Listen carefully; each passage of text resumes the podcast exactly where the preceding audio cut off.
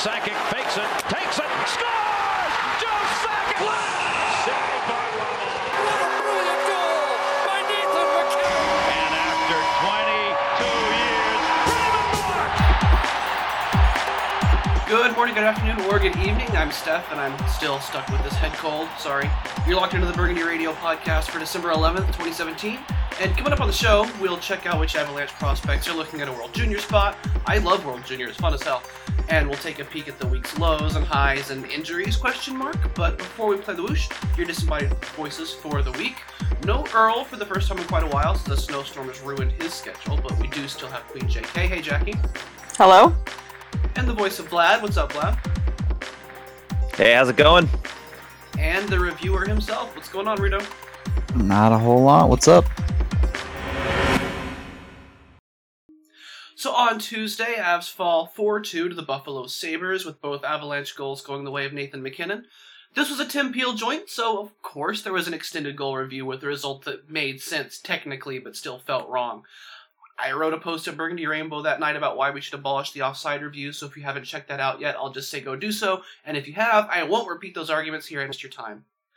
On Thursday, Gabe Landeskog returned from suspension and scored almost immediately against the Tampa Bay Lightning, but Stamkos answered almost also immediately, and things went fairly downhill from there as the Avs lose 5-2, giving up goals both on the power play and shorthanded, and in full disclosure, I paid no attention to this game, so I'll let someone who did talk about it for a second. Yeah, that Tampa's just has to be the cup favorite, right? They just look like a ridiculously good team, and the Avs are just clearly not on that level, and that's all that was. Okay. Finally, on Saturday, Avs win 7-3 over the Florida Panthers, with two of those being empty netters, empty net goals from Carl Soderberg and Matt Nieto. Florida kind of got goalied in this one, with James Reimer letting in 5 on 28 shots, which were scored by Erik Johnson and Colin Wilson and Alexander Kerfoot, Mikko Rantanen, and Nathan MacKinnon, which, what a goal that was. Varlamov stopped 39 of 42.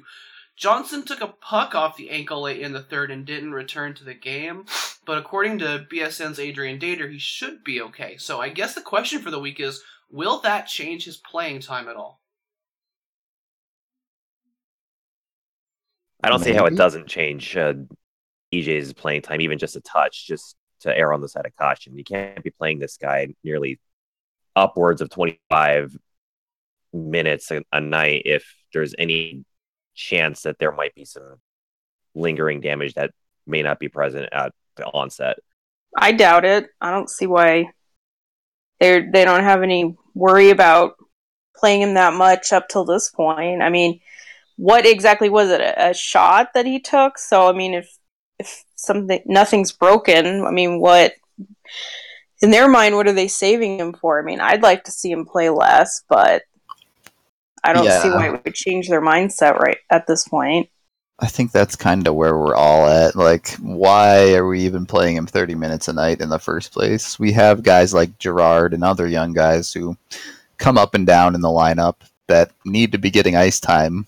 And while I love EJ, he's just taking ice time away right now for a team that probably isn't even going to make the playoffs. So, Yeah, it's a curious situation. EJ is taking up almost half of the ice time of the, of every game right now, and the coaching staff insists on playing six other defensemen to to share what's left. So, like, what what do we think that they're trying to accomplish with that?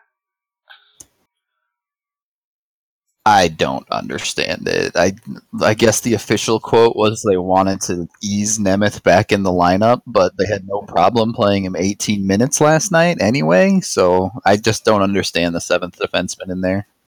I guess Fenner's reasoning is that he's going to play the ones that are looking the best that night or something like that.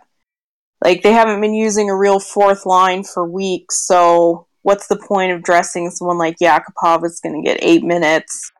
Isn't going to do much, so he I guess he figures he could use an extra defenseman more, but it just makes I mean there weren't really set pairs for a while that we've talked about on this show quite a bit, but with seven defensemen, it just completely throws the idea of pairs out the window. It just it's silly. It's uh, like I understand flexibility and things like that. Like we complain if they're being way too rigid, but this just seems like way too much in the other direction where EJ there's like no chemistry, there's no familiarity. It just and yeah, what what are they getting out of playing EJ that much? Like if it wears him down by the end of the year, if it makes him more injury prone, I mean, yeah, well, and then you're taking minutes away from some of the younger guys.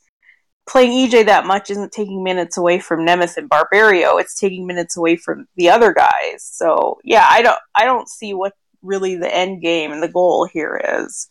I guess to squeeze out a few more wins, like you could tell that they they're getting desperate this week. Like they desperately needed to win that Florida game. And I get that. Like they need to win every once in a while just to kind of keep the you know, the the competitive aspect going, I guess, but it's just it, right now the whole organization feels like what exactly are they doing here? That's just a game that no matter what your situation, you you just can't drop that game. You're playing a, a Florida team that's already not very good in the first place. Their starting goaltender is out with an injury. Their backup is struggling. They're missing Aleksander Barkov. I mean, that's a game that you need to win. I don't care if Yeah. you're all in the tank for Dahlin or not. I, you know, the win is nice. I don't think we needed to win it. I think we needed to score goals, and that's what we did. but I I just don't understand what's going on with with the 7D. Like, if uh, what are they even trying to accomplish? Have they? I mean, If they if they said they were trying to ease Nemeth in, that's obviously not what happened.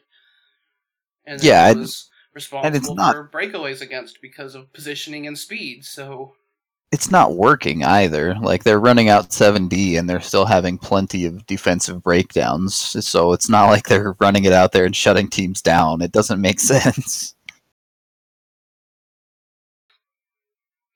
I guess the question just becomes then um, how long this is gonna continue because it's it's preventing the defensemen from getting any kind of familiarity with each other as we as was was mentioned, and uh, it's just limiting the ice time that guys like Sam Girard can can get to continue you know learning and developing and growing.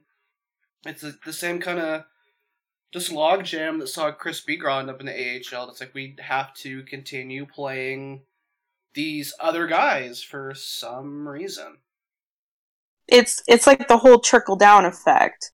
It's Nemeth is back, which is what caused all of this because he's he created like the extra by having him back. So but then they have to play him, so then it trickles down. So then the younger guys play less. Like you just mentioned, Bigras goes to the AHL.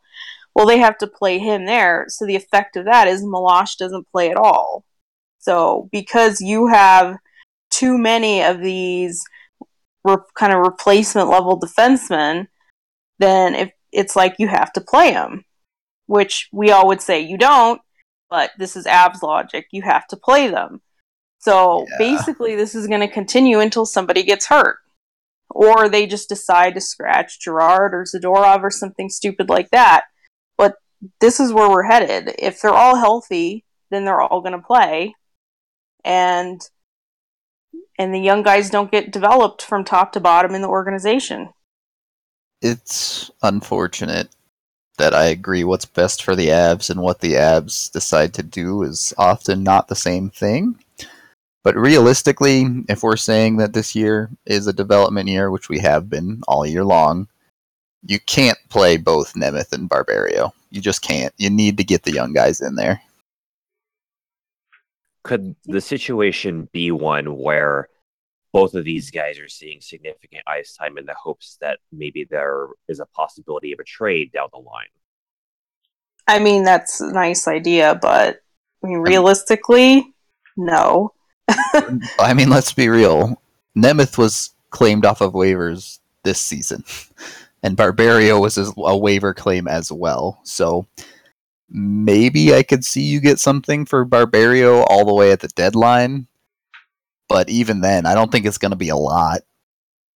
I mean, there there's enough tape out there on them. Like I mean, if we if we were looking at it like mid February, and you'd say these guys need to get on the on the ice to get seen, maybe. But we're we're in early December.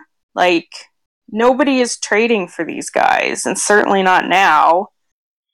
So no, it, it's it's the veteran crutch is what it is, and maybe because they had dropped a few games in a row, that ramps up the desperation level. Where you know maybe if they start winning again, they'll relax a little on it. I think that's maybe what it what it more is, but it's like that balance. Like you said, it's a development year, but they can't lose every game because then you're not in a competitive environment. They're not pretending to the fans that they are trying to make the playoffs, blah, blah, blah.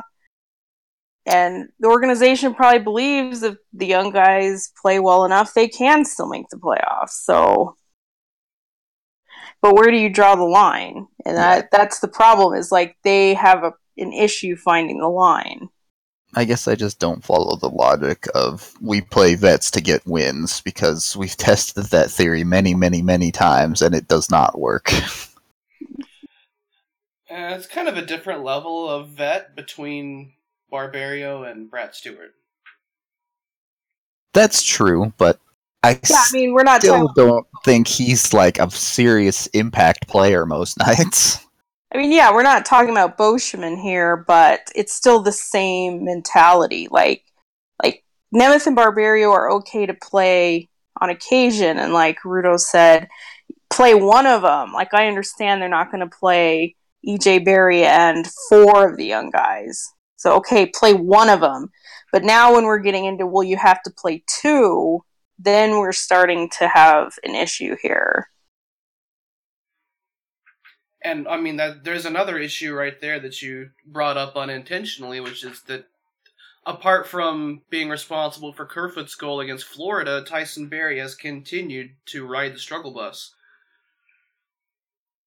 Yeah, I is he really one hundred percent, or is the whatever was nagging him still nagging him? I can't believe he fell off so hard after that scratch.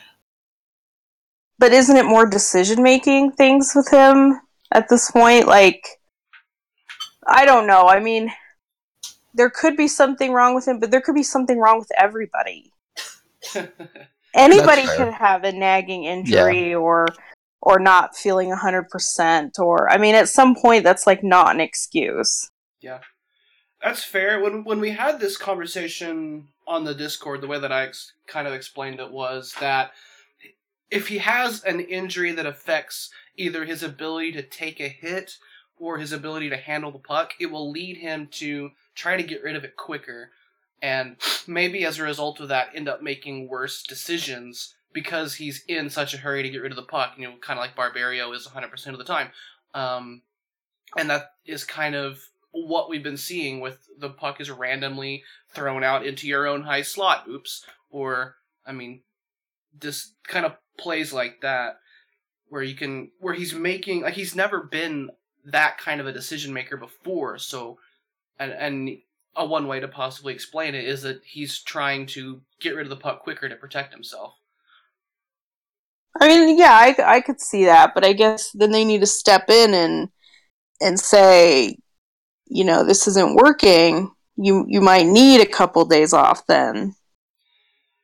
Yeah, and we, we see, thought that all last year when when Landeskog had his nagging injury for the literally entire season, and for two years before that with Varley's groin. I mean, the te- this team just doesn't shut down guys who have a nagging injury, even in lost seasons. They just won't do it.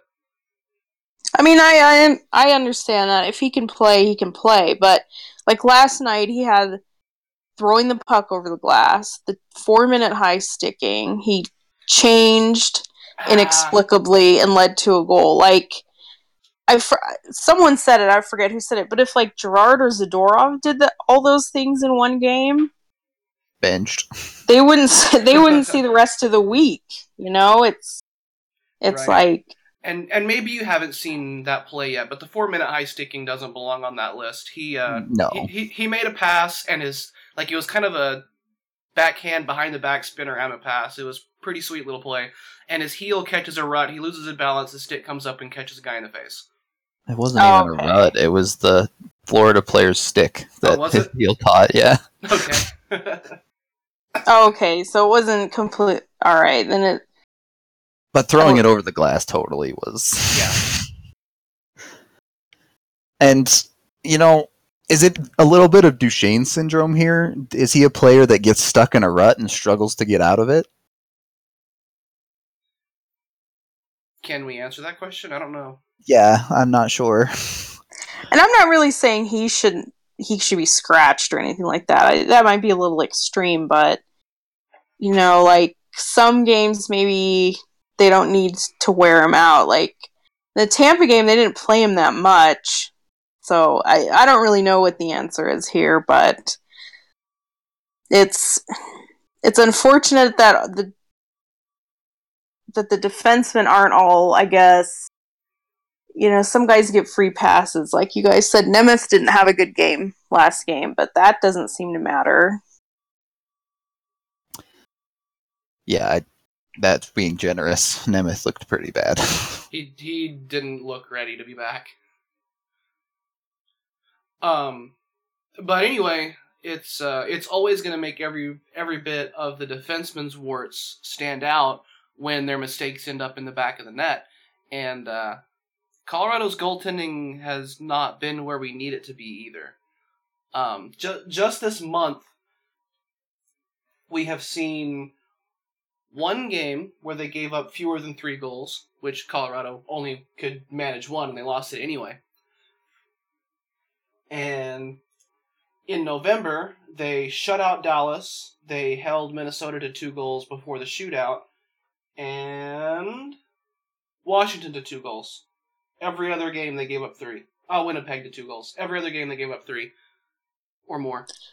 You know, this is weird for me because I feel like it's the goaltending is kind of average. Like I'm just talking about how the games have gone. Like it's not like they've given up a softy like 5 minutes into the game like the goalies did last year or gave up a softy like 5 minutes to go. You know what I mean? Like it doesn't feel like goaltending has been like the the number one uh, game changer in all these games. But then you mentioned that you know on average they're giving up more than they should. So it, it's kind of tough. Like they could be doing better, but then we don't want wins just because goalies are standing on their heads either. So I don't know. For me, it's an it is definitely something to monitor, but I don't know if it's changing the outcome of these games. Okay, that's fair. Um, but I do think it's something that is worth um, keeping an eye on for future decision making. Like Bernier is on a one year contract, and right now he is like has has the third worst goals saved above average stat right now, which is kind of a, a measure of how his save percentage has been against shots of certain danger. So he's it, it's not that he's necessarily facing like harder shots than other goalies because of how bad the Avalanche are defensively. It's because he's just doing worse against those shots than the uh, averages would predict he should be. I kind of I know some people will disagree with this, but I would like to see how Hammond would do at some point. I'm not saying right now, but if we're gonna have this like decision, like do what do we want to do with Bernier? I think maybe we need to see what what they have in Hammond because if he could be the backup next year. Now I know I know there's some people that don't like him, don't think he's very good, but he did have the surgery and he's putting up good numbers in the AHL it just seems like you have him, so why not? You're gonna have to give him a look at some point. Duh, do you though? He's basically just a third round pick that you don't have to pay after this season is over. Well, I mean, if he could be the backup, like, do you guys? I, I- mean, are really gonna pay Bernier? the backup this doesn't really matter to me. If you want a backup that gives up some softies sometimes, they they're on the carousel every offseason. Everybody thinks, "Oh, this one will be our backup and he'll figure it out this year." So, I, that's not a big concern for me. I still would like to see what he could do, especially if we're talking about Bernier not really offering much for the money. He's getting paid way more than he's earning right now. Oh yeah, I don't think there's any doubt about that on Bernier. But uh, someone did recommend we ride Varley a couple weeks ago. Just saying. Uh, but Varley really hasn't been that amazing either, and I don't think it's his positioning play. I think on that front he's been pretty strong, but we talked about this a little bit, Steph. Uh, his rebound control this year is a lot weaker than what we're used to seeing. Right, and to to some degree, re- rebound control is definitely a, a goaltending kind of art. Like you, you see a lot of the Finnish goaltenders that are able to send rebounds to safer positions, um, but and but it also requires your defenders to help you clear those rebounds too. So Yeah, I think Varley has been better in the past at gobbling them up. So I, I definitely agree that that's that's maybe a little area of concern there. yeah, I I think that's a little column A, little column B kind of situation. Yeah, and, and I agree with that. Our defense has not been strong net front defensively. Yeah, but it's I I definitely agree with you guys that it's not the number one problem with the Colorado Avalanche. Um, but it's it's just a conversation that no one is having.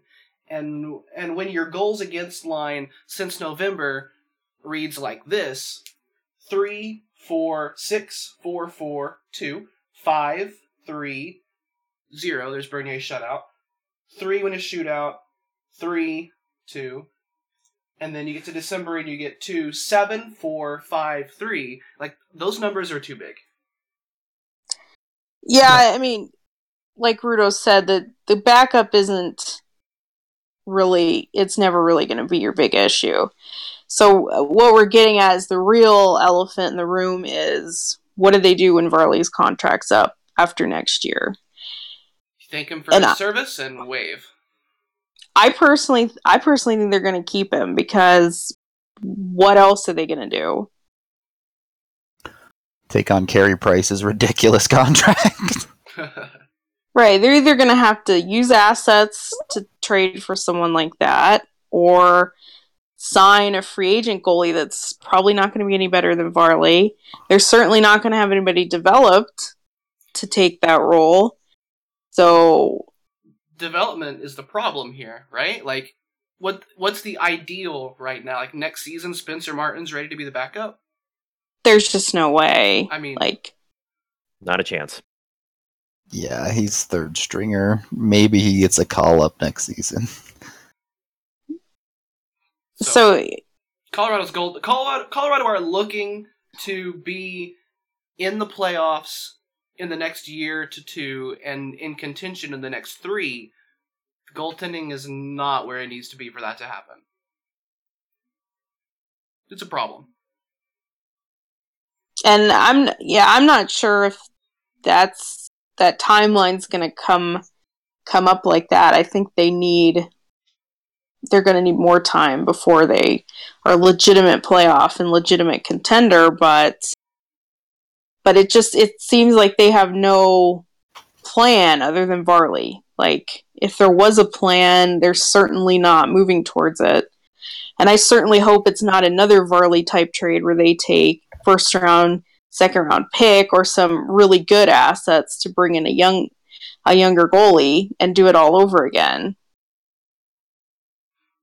Yeah, it's just, it's just tricky. It's it's not easy to predict what a goalie is going to do, so it makes it really hard to bring in a free agent or trade for a guy. Um, and then obviously the Avalanche goalie development has produced Calvin Pickard and question mark. The end, yeah. Maybe they just bring Pickard back There you go. and would just make- say That'd say make it a was a lot of one fans year happy. sabbatical. Yeah, make a lot of fans real happy. That dude has a lot of, of fans in Colorado just because he's such a good dude. So I don't think he's the solution either, though. I mean, sure, he can be a fine backup, maybe a low tier starter if he hits his potential, but I don't think he's a low tier starter. I, I don't think he's a starter at all. he's not right I don't now. either. Certainly not. But we'll it we'll have to see what what the Avalanche do to address goaltending in the offseason because they will be short an, an NHL goaltender. Um, whether they go out and get another one year show me backup kind of deal, or if they decide to try to ride a younger player. We'll see what happens. Or they extend Hammond for three years without him playing a game. Oh, the That's Renault always special. possible. That's always possible too. So let's let's get to stars and scratches. Who do we have at the top of our star list this week? And is it obvious? Yes. MacKinnon. MacKinnon. So yes, it's obvious. Nathan MacKinnon has continued his unholy tear this season. I'm gonna let's see what his points look like real quick as soon as it loads. Here we go. In 28 games, he got 11 goals and 22 assists for 33 points in 28 games. Um, scoring is up across the league right now, so it's not like he's like at the top, top, top of the NHL, but he's definitely in the top several, like like top 10 or 15 or something. But when you're competing against Stamkos and Kucherov, you're never going to be the number one. Those guys are crazy good.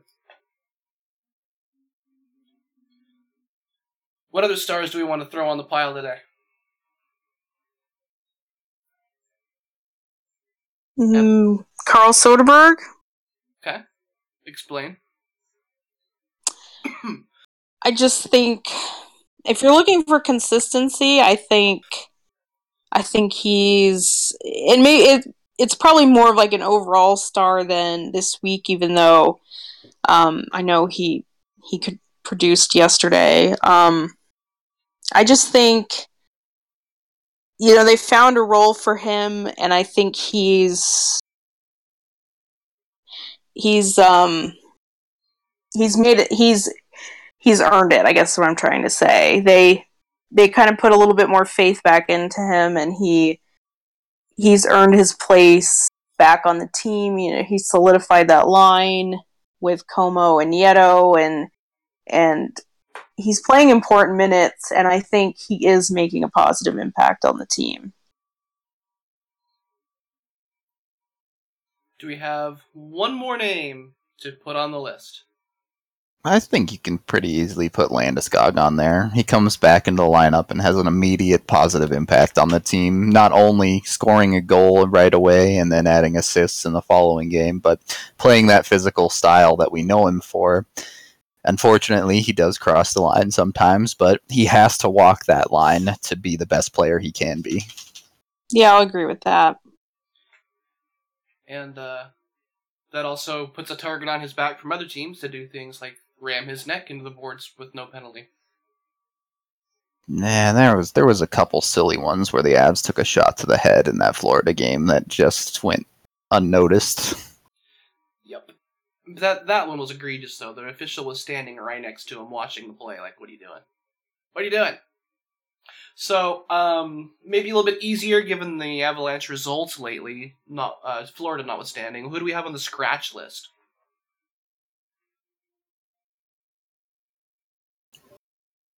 I think Yakupov was a fair scratch. He's gone six games without scoring a point, and if Yak isn't scoring, then he's not doing anything. That's reasonably fair. He's now sitting on 10 points at this point in the season after having 6 in like 2 weeks. He's he's not quite Joe Colborning, but it's that that same kind of trend.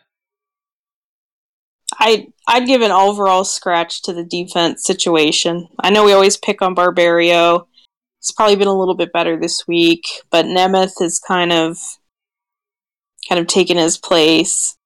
Um, we already talked about Barrie. You know, he's had his struggles. Um, so I, I would kind of split it around to all the guys that have struggled. Like Lindholm, I I don't think he's earned a place in the lineup every every night. Um, he had some pretty ugly moments. I think it was the Tampa game. He just he could not control the puck, and and completely lost possession for the team. So I'll split mine kind of around all the depth guys. My favorite Lindholm moment this week was when uh, Florida entered the zone. I think it was a 2 on 2 and uh, Lindholm was covering the puck and Barberio was covering Lindholm's right skate. if you notice that play like I did, you know exactly what I'm talking about. They were almost in like they were almost standing on top of each other. They may as well have been one guy. Classic. Yeah, that doesn't sound great. Um, but as we alluded to earlier, I think that I still have to look at um, tossing a minor scratch in the direction of Tyson Barrie. Like he just he needs less playing time, or he needs some time off. He needs to simplify his game a bit. Yeah, I think that's fair. I think, along with what TV said, the defensive usage against Tampa, you had Zadorov playing less than 11 minutes. Against Florida, you have Girard playing less than 10 minutes. That doesn't make any sense. Why are you even having these guys in the lineup as young guys to not really play? But then I almost don't want to. F- I don't want either one of those to scratch. That's No, No. we want them to play 18 Yeah. minutes a night, is what we want. yeah. We Yeah. say stop doing this seven defenseman thing, and then they say okay. Yeah, they're they're turning by not playing those guys, you turn a developmental year into a quote unquote developmental year.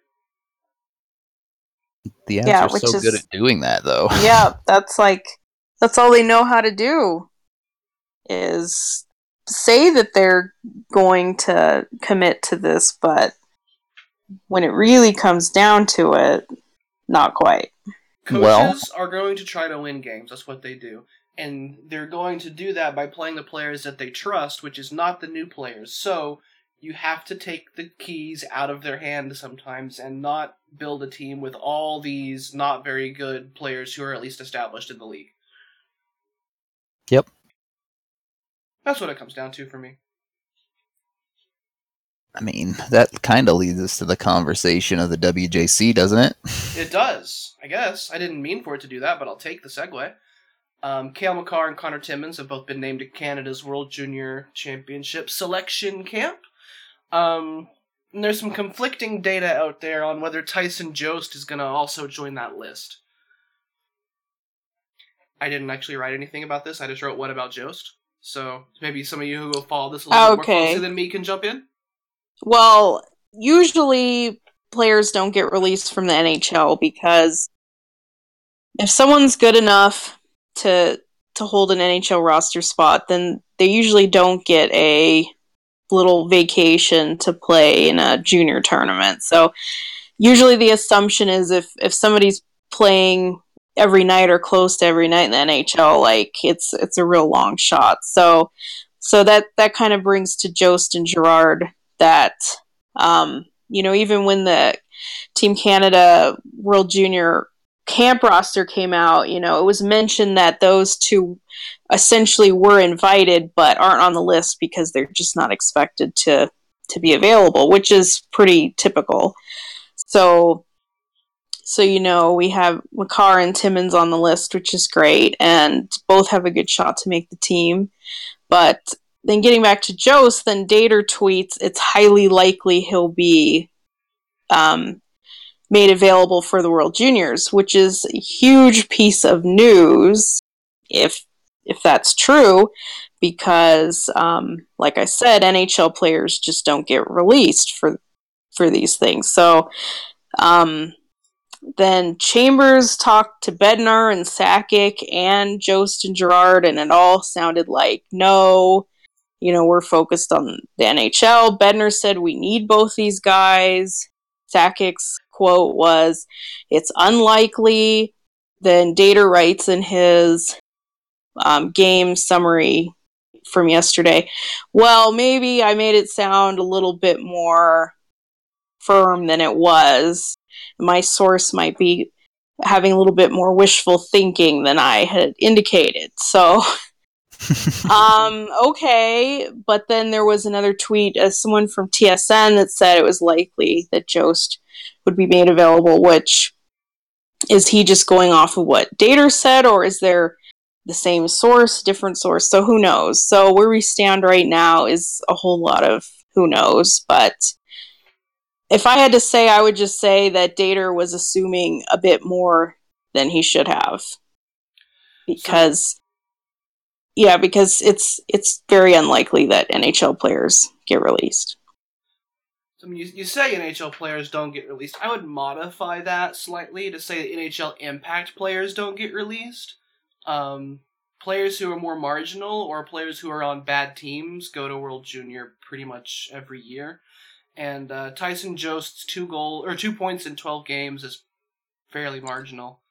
I think the last person that was released was Curtis Lazar. Like players don't get released directly from the NHL. Like if if he if Jost was in the AHL right now, that would be a completely different story. But released directly from the NHL, I can't think of anyone other than Lazar who had been. Hmm. Just seem maybe it just seems like it happens more often, or maybe it's be.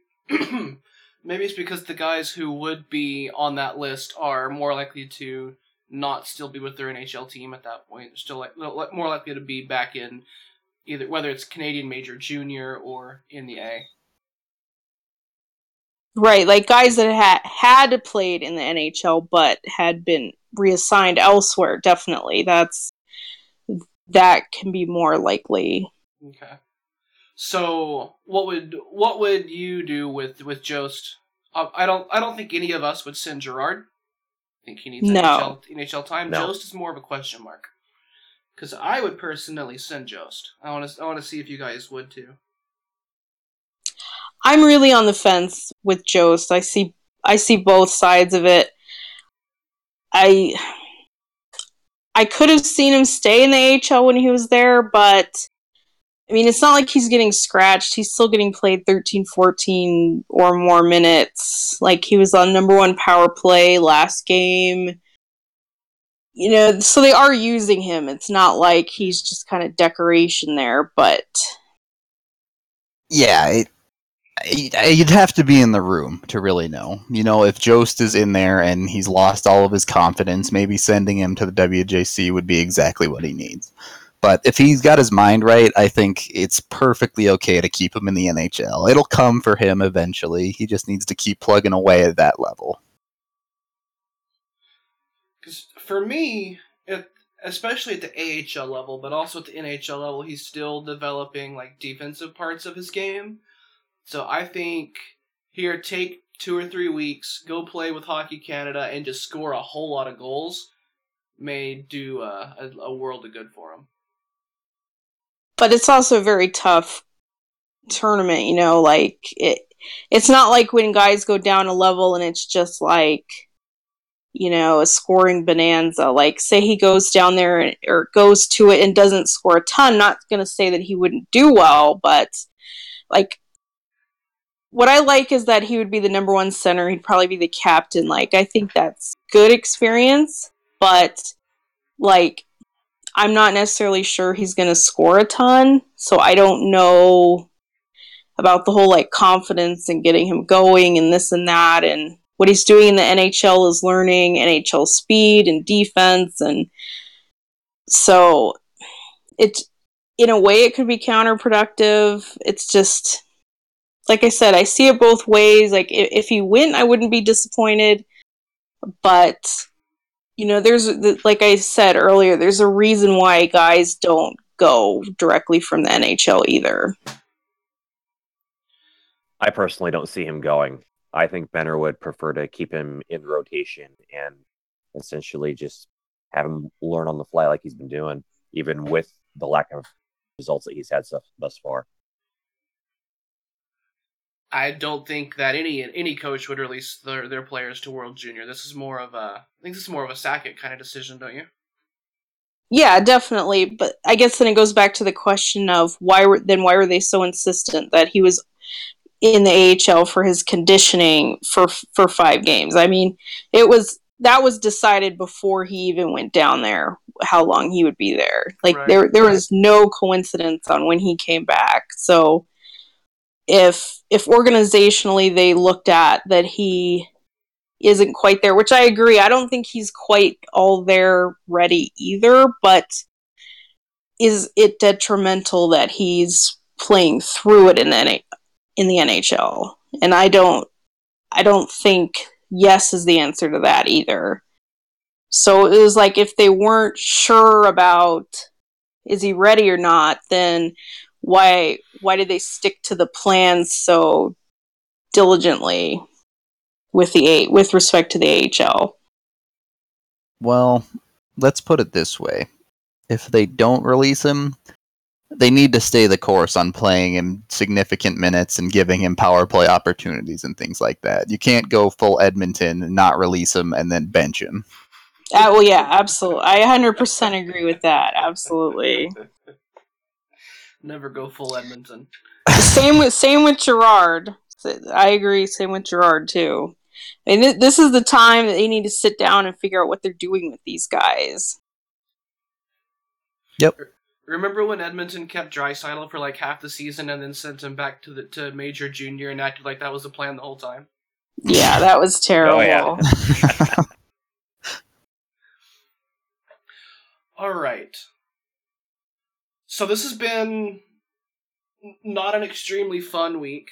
Um, maybe it has been if you like watching the Tampa Bay Lightning. I can understand why you would want to. And when playoffs come around, they'll probably be my bandwagon team.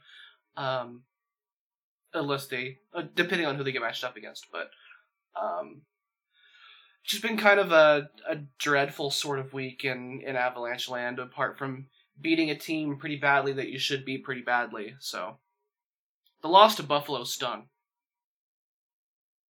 And, uh, Definitely. And I was there too. yeah. Like that that was not fun. I I agree. It was not fun and then everyone pretty much figured they'd lose to Tampa, but it's not fun actually having to go through it and then yeah, the goals were nice last night. It was nice they finally won, but it's not like they've solved any of their immediate issues no, they're, by they're- winning.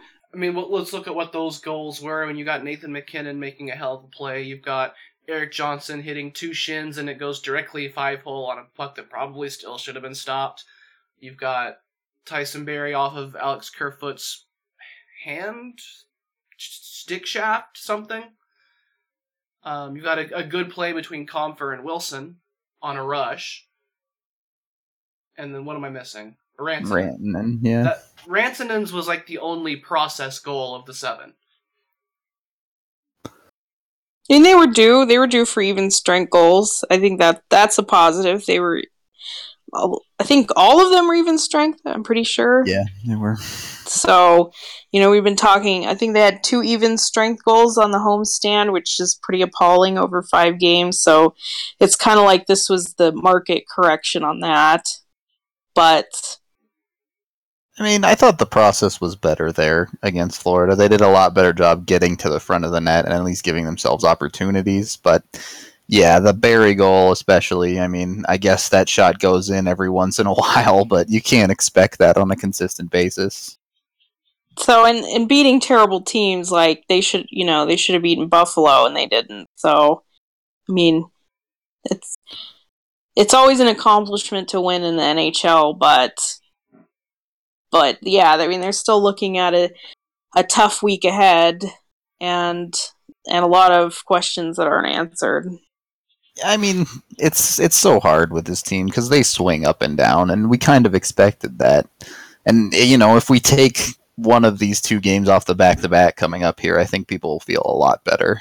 Definitely, because it would it would be a game that they're not expected to win, which I think does kind of make a big difference. Like the like the Winnipeg game, maybe people didn't really expect them to win, and then when they won that, and it's also like this time of the year was the time of the year last year when they gave up, and even though people know this is a really tough road trip and, and a tough stretch in the schedule, like nobody wants to see the you know losses pile up in a row, especially this time of year.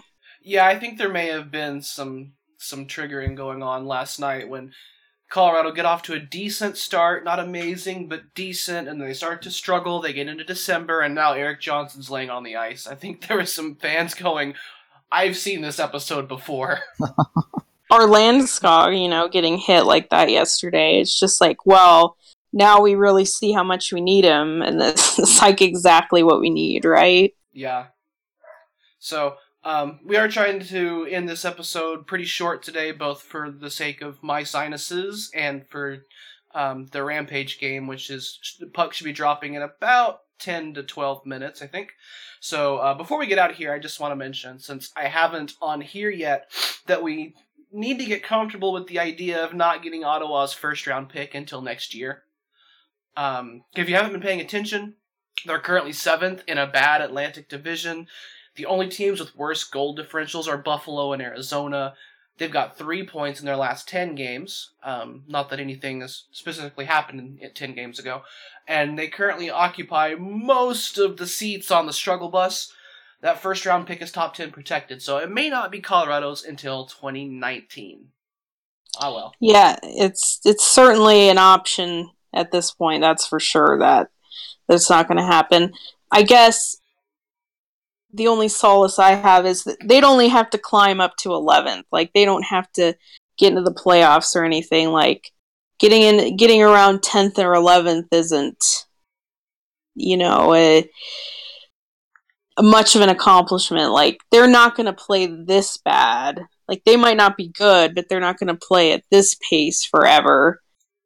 So, I mean, and and they're in a terrible division and I could see it go either way, but I compare with the point of not only should we maybe start thinking that a pick's going to come next year, but then come to the realization that we're only going to have one extra pick in this draft, and it'll probably be a pretty um, low second round because of Nashville. So that's not quite the asset and pick windfall that maybe the perception out there is. That'll help when Blake Comeau gets traded at the deadline. we can only hope. So Colorado have won one game in the month of December, and it ain't about to get easier this week. On Monday, they're in Pittsburgh taking on the Penguins, 5 o'clock Mountain. And then on Tuesday, they're in D.C. for a back to back against the Washington Capitals, which is also a 5 Mountain. Uh, Colorado are back home for three games after that against some strangely familiar faces. Florida again on Thursday, 7 Mountain, and Tampa again on Saturday, also 7 Mountain. The homestand wraps up Friday against the Penguins again. Like, leave us alone.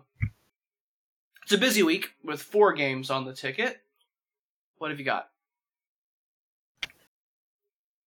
Ooh, this is a tough week.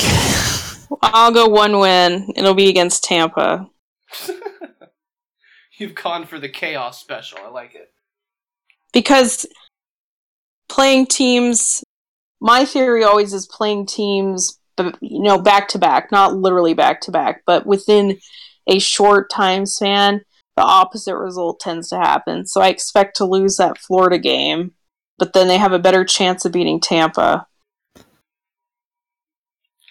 And the, the Avalanche have had much better results at home than on the road. Home, home ice advantage is real, and it's been very real for them. Y- yeah, as optimistic as I can be is four points on the week.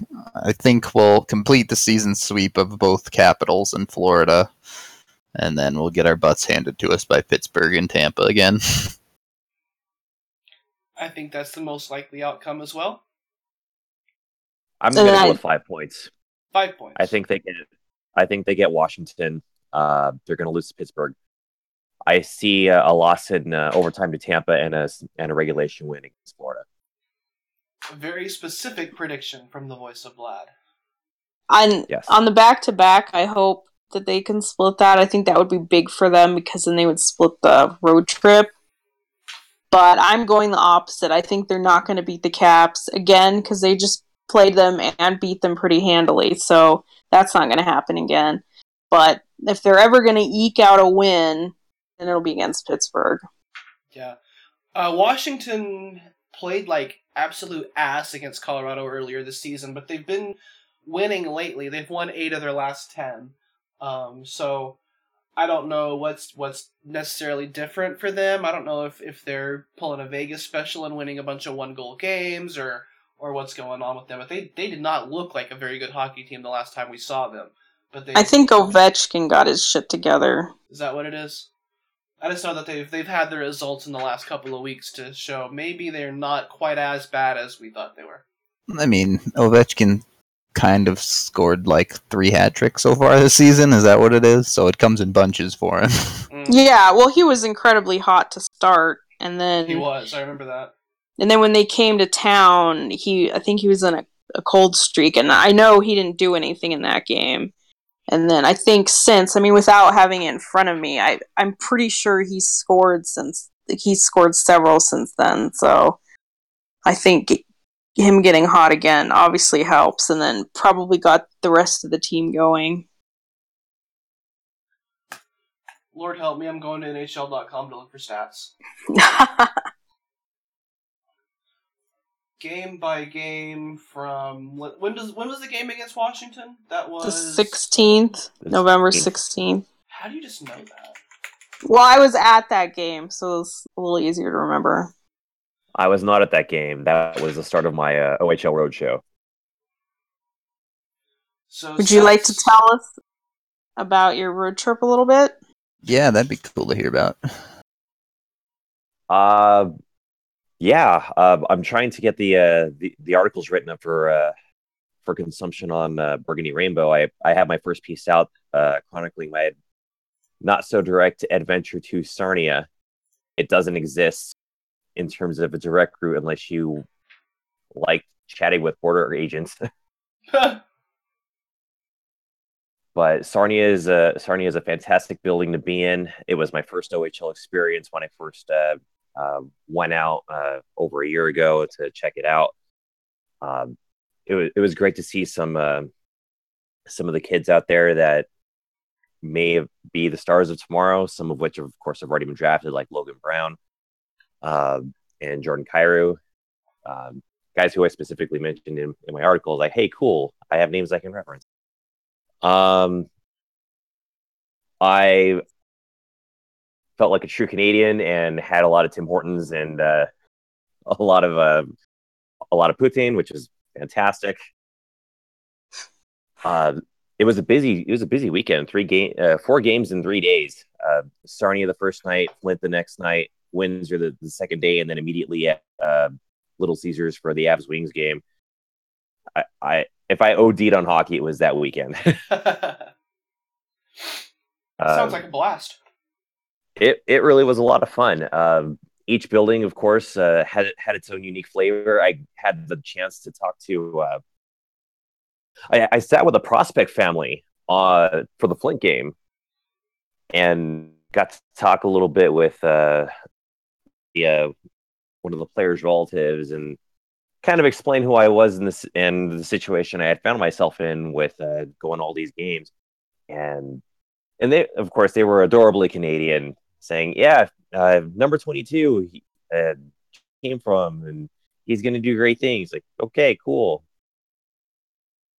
I and I'm certainly failing because I don't remember who number twenty-two is right now. I'll have to check my notes. That's that's probably fine. We don't need to know who it was specifically. What team was was he on? He, he played for Erie. Oh, okay, I'll look that up later.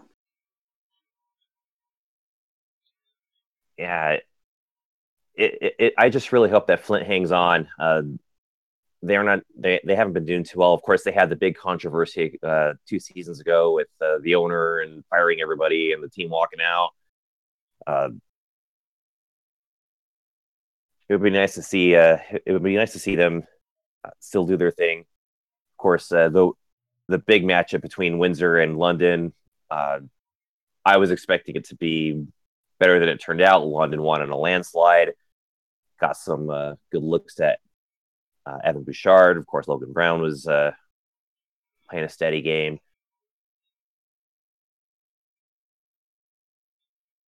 It, it's just being in a Canadian arena, uh, a Canadian junior arena. It's it's really is something that you have to be there. That's the way I kind of describe it in the in the first article. I definitely would like to someday. That's for sure. Sure. It's it's a lot of fun. Let's have a Burgundy Rainbow road trip. I'm all for that. I would do it again. Actually, can we make it an air trip? I hate being in the car for a long time. That works too. Okay, so uh, while you were telling about your cool little trip there, um, I've got NHL.com to cooperate. Um, no one has more points than Nathan MacKinnon since that game against the Capitals. He has 18 points in 12 games, um, six goals and 12 assists. Alex Ovechkin is ninth um, with 8 6 14. He's actually tied for fifth with eight goals since November 16th. So he must have gotten his ducks in a line if if that's uh, what their big problem was, because he's still in the top 10 in scoring despite doing absolutely nothing against Colorado. Um, I was interested to see that Stamkos and Kucherov are down to only a point a game in that time span. I didn't expect them to be such bums. Yeah, what a bunch of plugs, right? Just in time for MacKinnon to catch up. Just in time for that. All right. Um. So yeah, it's it's been a rough week for for the Avs, and the next week could be just as rough. Um, at least there there won't be any soul crushing losses to the Buffalo Sabres because while Florida aren't good, they're not as bad as Buffalo, who are real bad, and Colorado looks just as bad in that game. Yes, they did. So, um, thanks to uh, to my voices as usual for stopping by, and thanks to you for listening. Uh, next week you can catch us in all the normal places that you catch us for all the latest Avs news and updates at soundcloud.com slash burgundy radio at mixcloud.com slash burgundy radio on itunes in whatever rss podcast catcher on your phone you think is the best there's so many of them um, and they all do basically the same thing randy um, you can always leave comments on the show at burgundyrainbow.com or come yell at me on twitter at stuffhouse11 or at burgundy radio or on the burgundy rainbow discord and we will be back next week at another normal time. Yes, we can record on Sunday again next week. We will see you next week.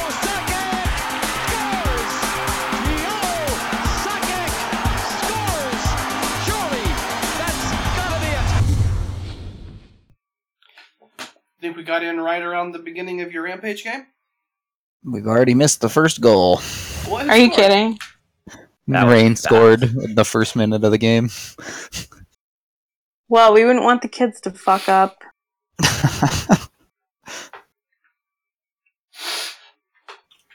I guess. they I guess better start watching that shit.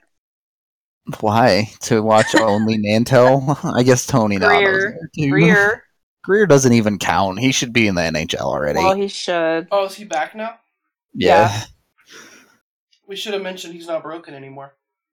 True. So that was our big thing last week. Like, oh, Rocco, well, Greer's broken, and they said they wanted a spark, so what do you expect? Yeah, he looked good, so he should should be available now. Should they want to throw another kid under the fire? Yeah, right. Why could they call up Greer? They have to play 11 forwards.